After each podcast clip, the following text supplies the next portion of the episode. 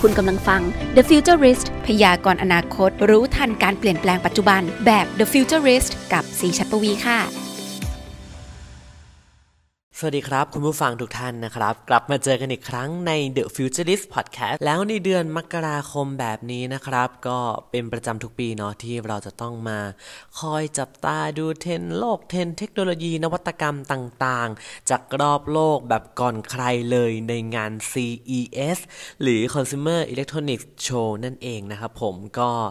เขาก็เป็นเหมือนมหกรรม การจัดแสดงสินค้าเทคโนโลยีอิเล็กทรอนิกส์ระดับโลกเลยทีเดียว ที่เขาจะจัดขึ้นทุกปีทุกปีตอนเดือนมกราคมที่ลาสเวกัสรัฐเนวาดาสหรัฐอเมริกานั่นเองนะครับผม ซึ่งอันนี้ก็ต้องบอกก่อนด้วยนะครับว่า แรกเริ่มเดิมทีเลยนะครับ คืองาน CES เนี่ย ปีแรกเลยเขาจัดตั้งแต่ปีโอ้โห1967 นะครับ ปีคศเนาะ1967 ก็ถ้านับไปก็เท่าไหร่อะ54ปีที่แล้วอะครับ คือตอนเริ่มต้นเนี่ยนะ คือเขาไม่ได้จัดที่ลาสเวกัสเนาะ ตอนนั้นเขาจัดที่นิวยอร์กนะครับผม ตอนนั้นยังเป็นแค่งานแบบเครื่องใช้ไฟฟ้า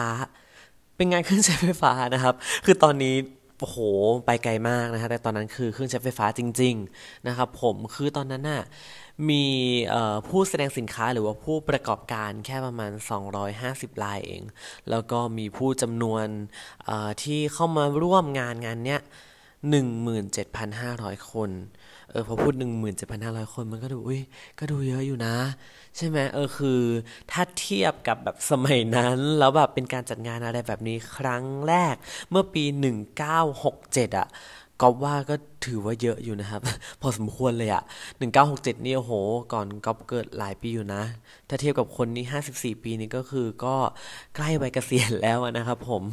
แล้วก็คืออ่าอันนั้นก็เป็นสถิติของปี1967เนาะ แต่ว่าถ้าเราตัดภาพมาปีเนี่ย ปีที่ผ่านมาปีที่แล้ว ปี2020 เนาะปี 2020 คือตอนนี้เรา 2021 แล้ว อ่าเดี๋ยวกลัวหลงปีไงอะอย่างน้อยก็เตือนตัวเองนิดนึงนะครับผมก็ 2020 เขาก็มีผู้ร่วมงานที่เป็นอ่าคนจัดแสดงสินค้าใดๆก็ตามทั้งหมดกว่า 4,400 บริษัทโอ้อันนี้คือ 4,400 บริษัทนะ จากปี 1967 คือเท่าไหร่ 250 อัพขึ้นมาเยอะมากนะครับ แล้วก็มีผู้เข้าร่วมชมงาน อันนี้ก็คือรวมทั้งแบบทั้งสื่อแล้วก็ทางบริษัทต่างๆ ที่เขามาเข้าร่วมงานเนาะที่เขาแบบไม่ได้จัดแสดงไม่ได้จัดโชว์อะไรคือ มันเป็นงานที่คนจากหลากหลายอุตสาหกรรมเขาจะมาเข้าร่วมเนาะก็มีทั้งหมดสุทธิ1 7 0 0 0 0กว่ารายทีเดียวจาก 163 ประเทศทั่วโลกโอ้โห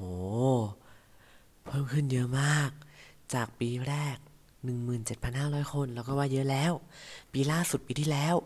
170,000 คนเลยทีเดียว เยอะนะครับ อันนี้คืออ่านตัวเลขไปก็คือช็อกไปเหมือนกันนะครับผม ก็เจ้าของงานนะครับที่เขาจัดงาน CS เขาก็บอกว่า โอ้โห มันก็ ถือได้ว่าเติบโตมากขึ้นกว่า 10 เท่าเลยทีเดียวนะครับ ก็ถ้าเทียบกับคนที่เข้าร่วมงานก็ใช่นะ ก็จากหมื่นเเป็นแสนเแบบเนี้ย อันนี้คือเป็นตัวเลขประมาณคร่าวๆด้วยนะ ซึ่งจริงมันก็อาจจะมากกว่านี้ด้วยซ้ำนะครับผมที่เห็นตัวเลขแบบประปรายมานะครับ ซึ่งคนที่เขาเข้าชมงานส่วนใหญ่หลักๆ เลยก็นั่นแหละอย่างที่บอกไปว่าเป็นบริษัทในอุตสาหกรรมต่างๆ ก็ซึ่ง เขาก็จะต้องมาดูเทคโนโลยีถูกไหมว่า เพราะเทคโนโลยีมันอยู่ในทุกวงการจริง ๆ ในการที่เป็นหัวใจขับเคลื่อนอุตสาหกรรมขับเคลื่อนวงการต่างๆ มันแบบหลากหลายมาก วงการอะไรบ้างอะการศึกษาอะก็มีใช้เทคโนโลยี วงการอคมนาคมอะก็ใช้เทคโนโลยี วงการบันเทิงอะก็ใช้เทคโนโลยีอะวงการอะไรอีกอะโอ้โห คือที่เรานึกออกตอนนี้คือทุกวงการ ใช้หมดเลยนะครับ ถูกไหมอะอันนี้ก็ไม่ไม่มีช่องว่างที่เราได้คิดนะว่าเอ้ยเออมันไม่ใช่หรือเปล่าหรือมันใช้อะไรใช้หมดนะครับผมซึ่งเนี่ยแหละถ้าเกิดว่ามันเป็นงานที่ปีที่ผ่านๆมาก็คือเดินกันแบบมันเลยครับ เรียกได้ว่าแบบโอ้โหโซนนั้นก็น่าสนใจโซนนี้ก็โอ้โหน่าไปเหมือนกันนะฮะเพราะว่าเทคโนโลยีที่เขาเอามาจัดแสดงเนี่ยคือส่วนใหญ่แทบจะทั้งหมดนะครับ มันเป็นอะไรที่มันใหม่มาก บางทีมันเหมือนแบบเขาคิดค้นมาได้แล้วเขาแบบเหมือน prototype มาผ่านการทดสอบมาแล้วแบบเอามาเผยโฉมในงานนี้เป็นงานแรกเลยทีเดียว หรือบางทีก็เป็นอะไรที่แบบทดสอบ prototype ทดลองอะไรแบบ จริง ๆ ก็ใกล้จะพร้อมจำหน่ายแล้วล่ะ แต่ว่ามันแบบยัง wow มาก ก็เอามาโชว์ที่งานงานนี้ หรือแม้กระทั่งเป็นคอนเซปต์อย่างแบบอย่างปีที่แล้วอย่างเงี้ยเขาก็มีรถเบนซ์ใช่ไหม Mercedes-Benz ก็มีการแบบเหมือนทำเป็นคอนเซปต์ที่แบบรถบินได้หรือว่าเป็นแบบแท็กซี่ไร้คนขับที่แบบบินได้หรืออะไรเงี้ยหลากหลายมาก อันเนี้ยเขาก็เอามาจัดแสดงซึ่งมันอาจจะยังไม่ใช่คอนเซปต์ที่แบบว่าสามารถขายได้ในปี 2020 มันอาจจะเป็นคอนเซปต์ที่อีก 5 ปีหรือ 10 ปี เขาก็เอามาจัดแสดงในงานงานนี้ คือมันไม่ใช่แค่ว่า เอ้ย เออ เดี๋ยวงานงานนี้เดี๋ยวก็สักพักหนึ่งเดี๋ยวเขาก็เอามาขายแหละ มันไม่ใช่นะ มันเป็นอะไรที่มันอาจจะแบบ beyond มากกว่านั้น 5 ปี 10 ปี แต่เขาเอามาโชว์เราว่า เออ อันเนี้ยมันเลยเป็นอะไรที่น่าสนใจที่ว่าเราจะได้เห็นก่อนนะครับผมก็แบบในแง่ของสื่อเนาะแล้วก็แบบโอ้ย happy แล้วทีนี้ในแง่ของผู้ประกอบการหรือว่าสตาร์ทอัพที่เขาได้มาเข้าร่วมของงาน CES เนี้ยนะครับ ก็แน่นอนเนาะว่าเขาก็จะได้มีโอกาสจัดแสดงผลงานที่ก้าวเข้าสู่ระดับโลกหรือระดับสากลกันเลยทีเดียว เพราะว่ามันเป็นการเหมือนประกาศจุดยืนอะว่า เราพร้อมแล้วนะ ที่จะเปิดรับดีลจาก partner ต่างๆ ไปจนถึงการแลกเปลี่ยนข้อมูลเพื่อพัฒนาธุรกิจของเราในอนาคตต่อไป ซึ่งอันนี้คือนึกภาพนะว่า มันจะมีบูธเยอะแยะมากมาย แล้วแบบถ้าเราไปเดิน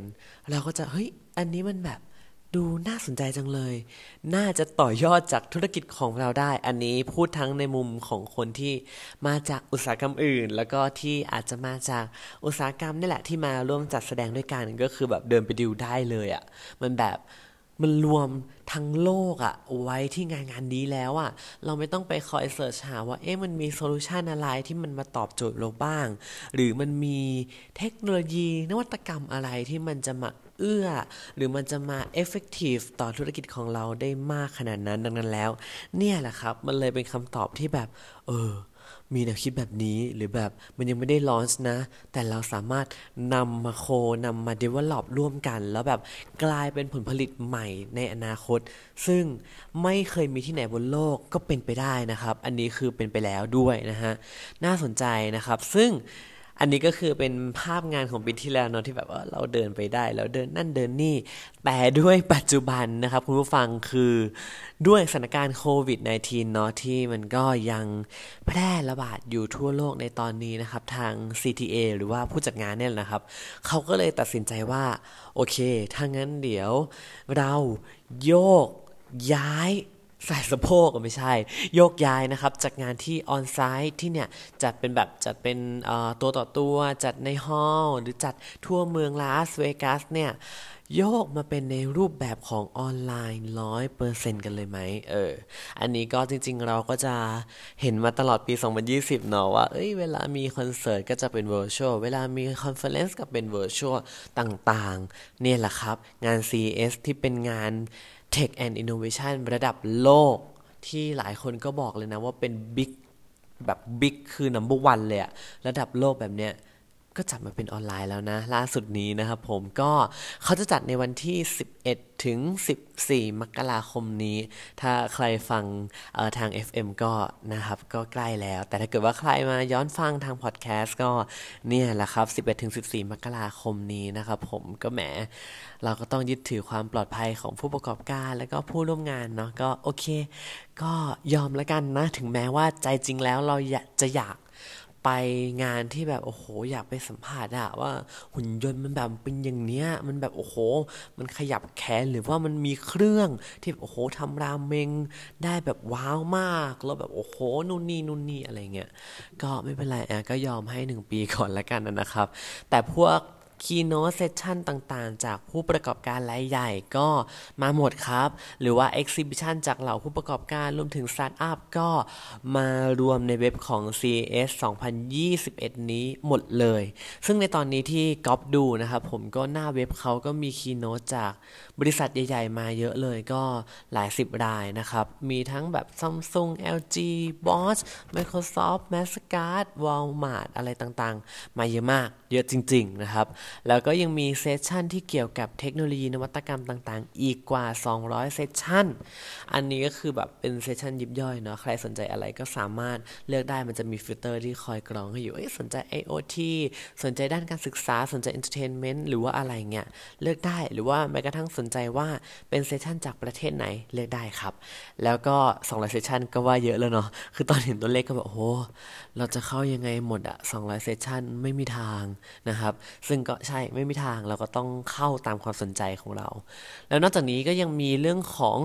exhibition คือแต่ แต่ก่อนมันก็จะเป็นแบบเป็นบูธเนาะเป็น exhibition ต่างๆ อะไรเงี้ยครับ ในปีนี้ก็มีในส่วนของ exhibition เหมือนเดิม แต่ก็เป็นในส่วนของออนไลน์เนาะเขาก็จะไม่ได้มีเป็น session ออนไลน์ที่แบบว่าเป็นแบบไลฟ์ที่แบบคอยเป็นเออมาพูดคุยวิดีโออะไรกันเป็นแบบ live session ไม่ใช่ แต่จะเป็นเหมือนข้อมูลผู้ประกอบการข้อมูลรายละเอียด สิ่งที่เขาทำรายละเอียดบริษัทอะไรของเขาต่างๆนี่แหละของทั่วโลกเลยนะ จะอยู่ในเว็บ ของ CES ครั้งนี้ รวบรวมกว่า 2,000 บริษัทเลยทีเดียว เยอะมาก 2,000 บริษัท ถามว่าจะไล่ดูหมดไหม ส่วนตัวก็แล้วก็คงไม่สามารถไล่ดูหมดได้จริงๆนะครับ2,000 บริษัท คือเขาก็จะโชว์เป็นแบบเป็นชื่อบริษัท แล้วก็พอคลิกเข้าไปอะเราก็จะเจอนั่นเจอนี่อะไรต่างๆมากมาย ซึ่งถ้าเราสนใจเราสามารถดีลได้เลย ติดต่อได้เลย เออไอสนใจแบบนี้จังเลยก็สามารถพูดคุยกันได้นะครับผมแต่ทีนี้ก็อย่างที่บอกไป ก็อันนี้จะเป็นเหมือนตัวของ session ออนไลน์เลยเนาะว่า เราก็สามารถใช้ฟิลเตอร์ในการที่กรองไปได้ ว่าสนใจ IoT สนใจนั่นสนใจนี่ไปลองเล่นกันได้นะครับผมแต่ว่าถ้าเป็นบุคคลทั่วไปจริง ๆ แล้ว มันก็จะต้องเสียเงินเนาะก็เป็นราคาที่ก็ค่อนข้าง สูงนิดนึงอันนี้ก็บอกตามตรงว่าสำหรับกอบกอบก็มองว่ามันก็สูงนิดนึงก็เป็นราคาหลักพันนะครับ ดังนั้นแล้วก็ไม่เป็นไรก็ถ้าเกิดว่าใครไม่อยากจ่ายเงินตรงนั้น เพื่อที่จะเข้ารับชมงานในรูปแบบออนไลน์ในตอนนี้ก็สามารถติดตามช่องทางเราได้นะครับ เดี๋ยวเรามามาเป็นซีรีส์เลยแหละ ทั้งที่ออนในโทรทัศน์ช่อง3เนาะเรื่องเด่นเย็นนี้ Daily City แล้วก็ออนช่องทางของซีเมียเกนแล้วก็เพจ Daily City ต่างๆนะครับรวมถึงพอดแคสต์ด้วยก็ตามเราจะนำเสนอ ตลอดไปอะไม่ใช่ เราก็จะเสนอไปเรื่อยๆนะครับ หลาย EP อยู่นะครับ เดี๋ยวมาติดตามกัน ซึ่งถ้าเกิดว่าใครสนใจก็เนี่ยแหละดูกันได้นะครับ คืออันนี้อยากแชร์ด้วยว่ามันก็เป็นอะไรที่จากแบบออนไซต์เนาะเราเดินดูได้ แล้วก็มาเป็นที่ออนไลน์แบบเนี้ยมันก็แน่นอนแหละ มันประสบการณ์ไม่เหมือนกันอยู่ละ ดังนั้นแล้วมันก็คงเทียบกันไม่ได้ว่าเฮ้ยแบบนี้มันจะแบบ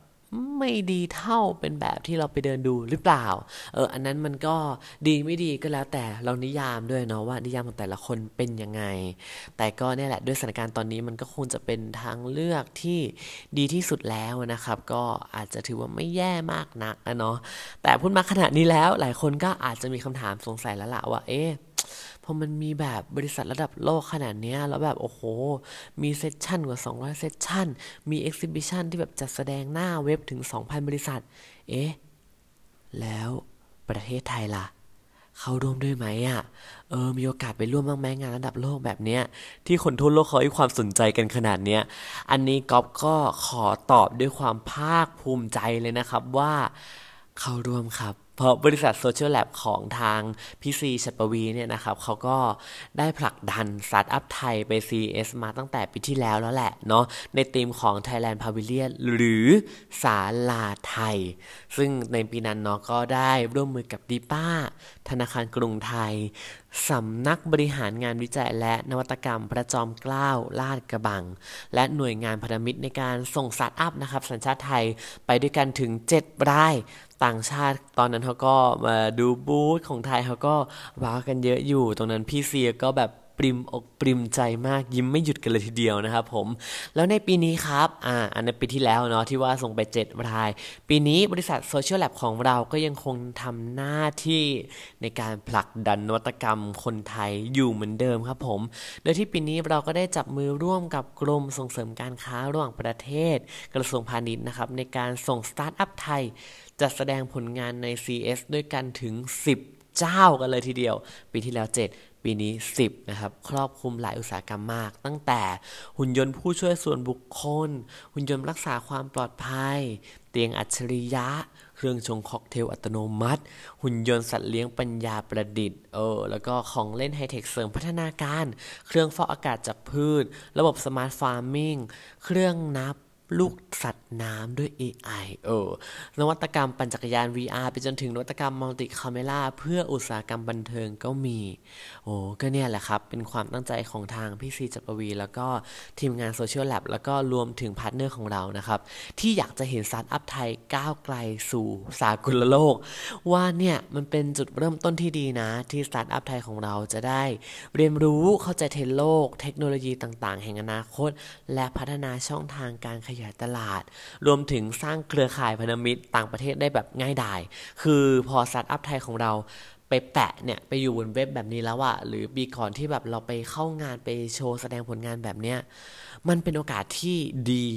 มาก ๆ ในการที่ เอ้ย มันเป็นผลงานแบบนี้แล้ว แล้วต่างประเทศเขาก็มีเหมือนกัน มันเท่ากับว่าเราอยู่ในเลเวลที่สากลมาก ๆ นะฮะ มันเป็นเหมือนแบบเป็นโอกาสที่ โอเค ปึ๊บปั๊บแสดงปั๊บแล้วจะไปต่อยอดยังไงกับ partner ระดับโลกนะครับ อันนี้ดีมาก อันนี้ชอบมากนะครับ แล้วถ้าเกิดว่าใครฟังอยู่ตอนนี้แล้วแบบเออ น่าสนใจจังเลยอะ่ะ แบบสมมติว่าตอนนี้มีตัวเองเปิดสตาร์ทอัพเอง หรือว่ามีญาติที่แบบเอ้ยเขากำลังเปิดสตาร์ทอัพแล้วแบบเฮ้ยมันเจ๋งมาก คุณก๊อฟคุณซีมันแบบมันเลิศมาก อยากจะต่อยอด อยากจะมีโอกาสไปจัดแสดงผลงานที่ CES หรือว่าอะไรต่างๆ ในปีต่อๆไปมากขึ้น ตอนนี้นะครับทางเราก็มีเปิดกลุ่ม Facebook ที่ชื่อว่า GAX Community G A X Community มาแบบสดๆร้อนๆกันเลยทีเดียวนะครับ เพื่อที่จะได้เนี่ยแหละพัฒนาส่งเสริมบุคลากรหรือว่านวัตกรชาวไทย นักรบนวัตกรรมของเราเนี่ยนะครับ ไปสู่สากลแล้วก็ผลักดันเพื่อไปงาน CS จัดแสดงจัดโชว์อะไรต่อไป เพื่อที่จะให้ทำให้ต่างชาติเขารับรู้ว่าไทย ก็มีดีไม่แพ้กันเหมือนกันนะครับ ซึ่งแน่นอนว่าสมาชิกเบอร์แรกๆของ Gas Community นั่นก็คือ เป็นกลุ่มคนที่เราเคยพาไปงาน CS มาเมื่อปีที่แล้วเนาะในของทีมสารไทยของเรา แล้วก็ในปีนี้ก็แน่นอนว่า 10 รายนี้ก็ได้เข้าร่วม Gas Community อัตโนมัติ ดังนั้นแล้วถ้าเกิดว่าใครนะครับ เข้าร่วมกลุ่ม Gas Community ก็จะได้เจอกับ Gas Community รุ่นบุกเบิก ตั้งแต่ปีที่แล้วที่มีโอกาสได้ไป CS มาแล้วอะแล้วก็ปีนี้ที่ได้จัดแสดง CS ออนไลน์ก็ด้วยนะครับ ดังนั้นแล้วเนี่ยแหละมันเป็นอะไรที่เราสามารถไปแลกเปลี่ยน ไปแชร์ประสบการณ์ หรือไปขอข้อมูล มาอัปเดตข้อมูลมาแชร์ความรู้กันได้ว่าเฮ้ยผมเจอนวัตกรรมอะไรแบบนี้แล้วมันแบบเฮ้ยดูน่าสนใจจังเลยอะมีใครที่มีมุมมองยังไงบ้างไหมเอออยากให้มาแชร์กันหน่อย ทีเนี้ยอะก็มาร่วมแชร์กันว่าเฮ้ยนวัตกรรุ่น บุกเบิกของเราเขามีมุมมองยังไงบ้าง แล้วเขาเอ๊ะ อยากพัฒนาตรงไหนไหม หรือว่าเราสามารถ co-partner กันได้ไหม แล้วแบบปีหน้าเดี๋ยวไป CES ด้วยกันได้เลยอะไรแบบนี้ เออก็น่าสนใจมากนะครับ รวมถึงเราไม่ได้มี GAX Community เพื่อ CES อย่างเดียวเนาะอันนั้นเป็น goal ใหญ่แหละที่ทุกปีเราจะคัดคนเราจะหาสตาร์ทอัพจากใน GAX Community นี้เพื่อที่จะ go CES แต่ไม่ใช่ทั้งหมดไง เพราะว่า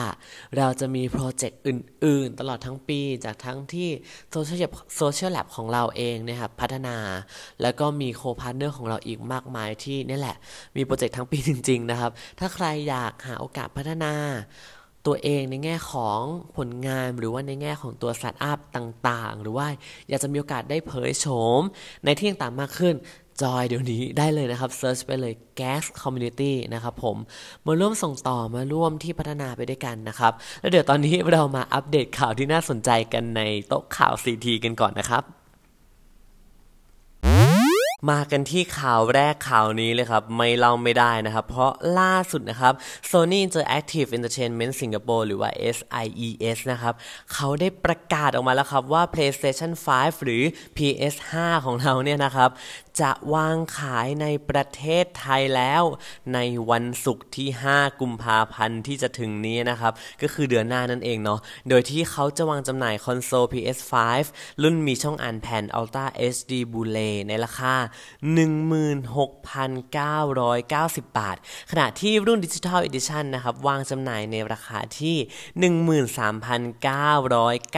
13,990 บาทนะครับ ซึ่งตัวคอนโซลของ PS5 ทั้ง 2 รุ่นนะครับ ใช้ตัวประมวลผลพิเศษตัวเดียวกันเลย มาพร้อมขุมพลังของ CPU และ GPU ที่รองรับการแสดงผลกราฟิกละเอียดถึง 4K หรือ 4K นะครับ รวมไปถึงหน่วยจัดเก็บข้อมูลแบบ SSD ความเร็วสูงที่ปรับแต่งมาโดยเฉพาะทำให้ดาวน์โหลดเกมแบบเป็นไปอย่างรวดเร็วและดีงามมากจริงๆนะครับ อันนี้ที่เขาบอกไว้นะ แล้วก็นอกจากนี้นะครับยังพร้อมมอบประสบการณ์สมจริงสุดล้ำผ่าน controller ไร้สายด้วยนะครับหรือ DualSense นะครับแล้วก็มีเสียงระบบแบบ 3D ด้วย ไม่ว่าผู้ใช้งานจะเลือกเล่นคอนโซล PS5 รุ่นไหนก็ตามนะครับจะได้รับประสบการณ์ในการเล่นเกมที่แบบ เหนือชั้นไปอีกขั้นหนึ่งนะครับ แล้วก็ผู้สนใจสามารถสั่งจองได้แบบออนไลน์นะครับ ได้ตั้งแต่วันที่ 22 มกราคมที่จะถึงนี้นะครับ ตั้งแต่เวลา 10 11 โมงเช้าเป็นต้นไป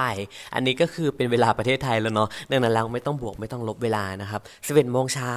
วันที่ 22 มกราคมนี้ เตรียมตัวจองได้เลยนะครับ ผ่านหน้าเว็บของ Sony นะครับผม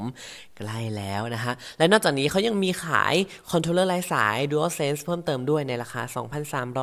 2,390 บาท ชุดหูฟังไร้สาย Pulse 3D นะครับที่รองรับเสียงแบบ TD เนาะแล้วก็ไมโครโฟนตัดเสียงรบกวนด้วยในราคา 90 บาท แล้วก็กล้อง HD ที่มาพร้อมกับเลนส์คู่รองรับความละเอียด 1080p สำหรับเกมเมอร์ที่แบบต้องการการถ่ายตนเองควบคู่ไปกับการเล่นเกมด้วยก็ซื้อได้ในราคา 2,090 บาท แล้วก็มีรีโมทสื่อแบบควบคุมการเล่นภาพยนตร์ แล้วก็บริการซีมิ่งต่างๆ อันนี้ก็ขายเหมือนกันในราคาที่ 1,090 บาท แล้วก็มีแท่นชาร์จ DualSense ด้วยนะครับ ที่แบบจะคอยอำนวยความสะดวกให้เราในการที่ชาร์จ controller ไร้สายได้ ในราคาเพียง 1,090 บาทอันนี้พูดเหมือนจะมาขายเองไม่ใช่นะครับ อันนี้คืออยากให้รู้ว่าเนี่ยอะเราซื้ออีกเครื่องนี้แล้วอะแล้วมันมีอะไรขายอีกบ้างนะครับ แล้วนอกจากนี้เขายังมีเกมจากของ Sony ที่เขาวางขายด้วยนะครับ ผมก็ที่เขาประกาศมาก็ราคาก็จะวิ่งอยู่ที่ประมาณ 1,690 บาท ไปจนถึงที่ประมาณ 2,290 บาทนะครับ ราคาก็จะวิ่งวิ่งประมาณนี้เนาะ1,600ถึง2,300 ประมาณนี้ละกันนะครับผมถ้าเกิดว่าใครจะซื้อก็เตรียมตัวให้ดีๆนะครับผม แล้วก็จริง ๆ แอบเห็นเจ้าอื่นเขาออกมาบอกกันแล้วว่าเฮ้ยเขาก็พร้อมวางขายพร้อมเปิดจองเหมือนกัน ยังไงใครสนใจสามารถไป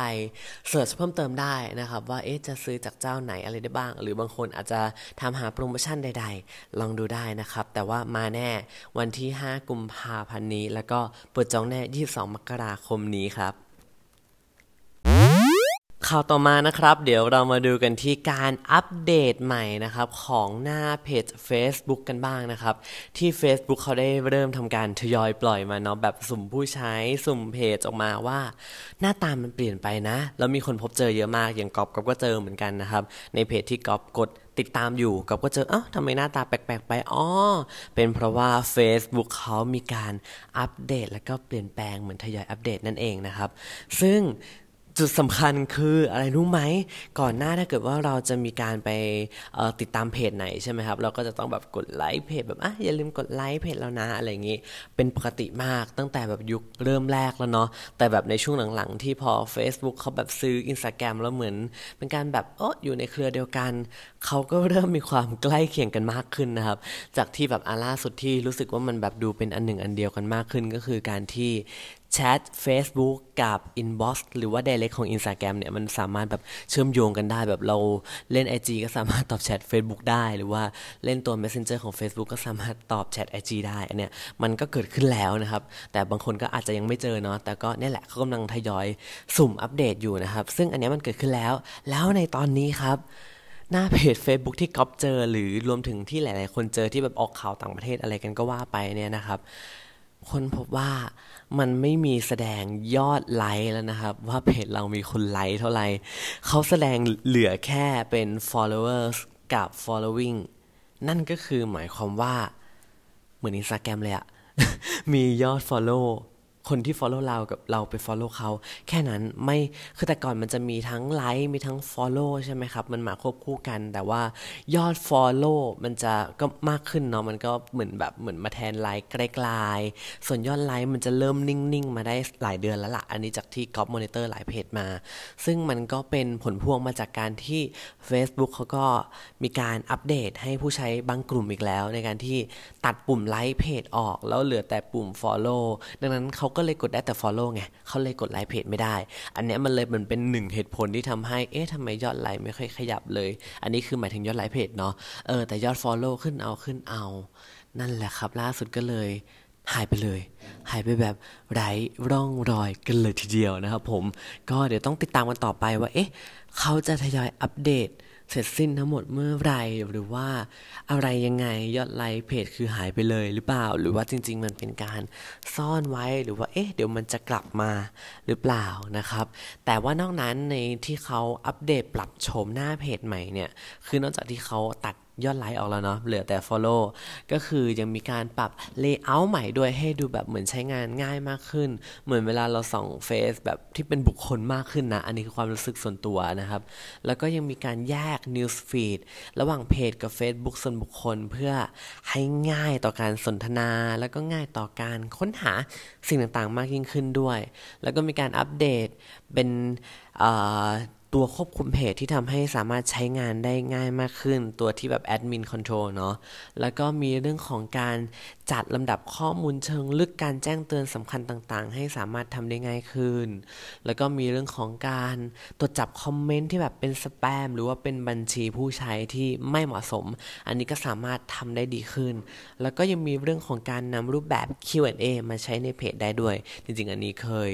เห็นเมื่อนานมาแล้วเนาะที่ต่างประเทศเขาเริ่มเริ่มเจอละ แต่ประเทศไทยตอนนี้ส่วนตัวก็ยังไม่เจอนะครับ ถ้าใครเจอก็มาบอกหน่อย อยากเห็นมากเลยนะครับว่าพอเพจใช้ Q&A แล้วเอ๊ะมันจะเป็นยังไงมันฟังก์ชันจริงมากน้อยแค่ไหนนะครับมาปิดท้ายกันที่ข่าวรอบโลกกันบ้างนะครับสำหรับข่าวดราม่าของโดนัลด์ทรัมป์นะครับ ที่ก่อนหน้านี้ก็แบนนั่นแบนนี่อะไรก็ว่าไปจนเลือกตั้งใหม่แล้วนะครับ แต่ก็ไม่ได้ตำแหน่งไปจน แล้วจนรอดก่อนจะลงตำแหน่งอย่างเป็นทางการของโดนัลด์ทรัมป์ประธานาธิบดีของสหรัฐอเมริกานะครับเขาก็ได้ลงนามแบนซอฟต์แวร์และแอปพลิเคชันของจีน หลากหลายรายการเลยทีเดียวอะก่อนหน้านี้ก็ก็เยอะแล้วก็นู่นนี่นั่นไป ก็ยื่นเรื่องอะไรกันก็ว่าไป แต่ตอนนี้ก็สั่งแบนอีกแล้วบริการแล้วก็แอปพลิเคชัน 8 อย่าง ตั้งแต่ Alipay Cam Scanner QQ Wallet Share It Tencent QQ WeMate WeChat Pay VPS Office เยอะแยะเลยนะครับ โดยที่โดนัลด์ทรัมป์ได้ให้เหตุผลว่าแอปพลิเคชันเหล่านี้มันมีการรวบรวมข้อมูลจำนวนมากนะ เพื่อไปใช้ในการพัฒนาเศรษฐกิจและความมั่นคงภายในประเทศจีน ก็จะทำให้มีความเสี่ยงต่อสหรัฐอเมริกาของเรา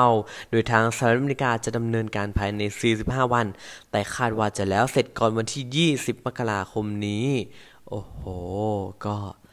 มองเป็นภัยคุกคามอีกแล้วนะครับผมก็ต้องรอดูกันต่อไปนะครับว่าหลังจากนี้โดนัลด์ทรัมป์ลงตำแหน่งจากประธานาธิบดีไปแล้ว ทางด้านโจไบเดนที่เขาได้ตำแหน่งเนาะแล้วเขาจะขึ้นมาแทนโดนัลด์ทรัมป์เนี่ยนะครับจะมีความเปลี่ยนแปลงยังไงบ้างถ้าเกิดว่าเขาได้ขึ้นมานะครับกับสงครามการค้าระหว่างจีนกับสหรัฐอเมริกา หรือว่ามันจะเป็นในทิศทางเดิมเอ๊ะหรือจะเปลี่ยนยังไงต้องมาติดตามกันต่อนะครับ และนี่ก็คือทั้งหมดของ The Futurist Podcast รัวๆไปเลยนะครับ เรื่อง CES แล้วเดี๋ยวอาทิตย์หน้าเราจะยังคงต่อเนื่องยังเป็นของธีม CES อย่างแน่นอนนะครับ กับเทเลเทคโนโลยีนวัตกรรมนะ ถ้าใครสนใจติดตามกันได้นะครับผมสามารถไปอัปเดตข่าวสารกันได้ที่เพจ Daily City ฟังพอดแคสต์ย้อนหลังได้เช่นกันที่ See Me Again Podcast ทั้ง Apple Podcast Spotify และก็ SoundCloud เลยนะครับ และก็ขอบคุณคุณผู้ฟังทุกท่านที่ฟังจนถึงตอนนี้นะนะครับ แล้วเจอกันใหม่ EP หน้าสำหรับวันนี้ สวัสดีครับ และคุณสามารถกลับมาติดตามฟังพอดแคสต์ดีๆที่ช่วยพยากรณ์อนาคต รู้ทันการเปลี่ยนแปลงปัจจุบันแบบ The Futurist ให้ทะยานสู่โลกอนาคตได้อย่างก้าวหน้าและมั่นคงนะคะสำหรับวันนี้ สวัสดีค่ะ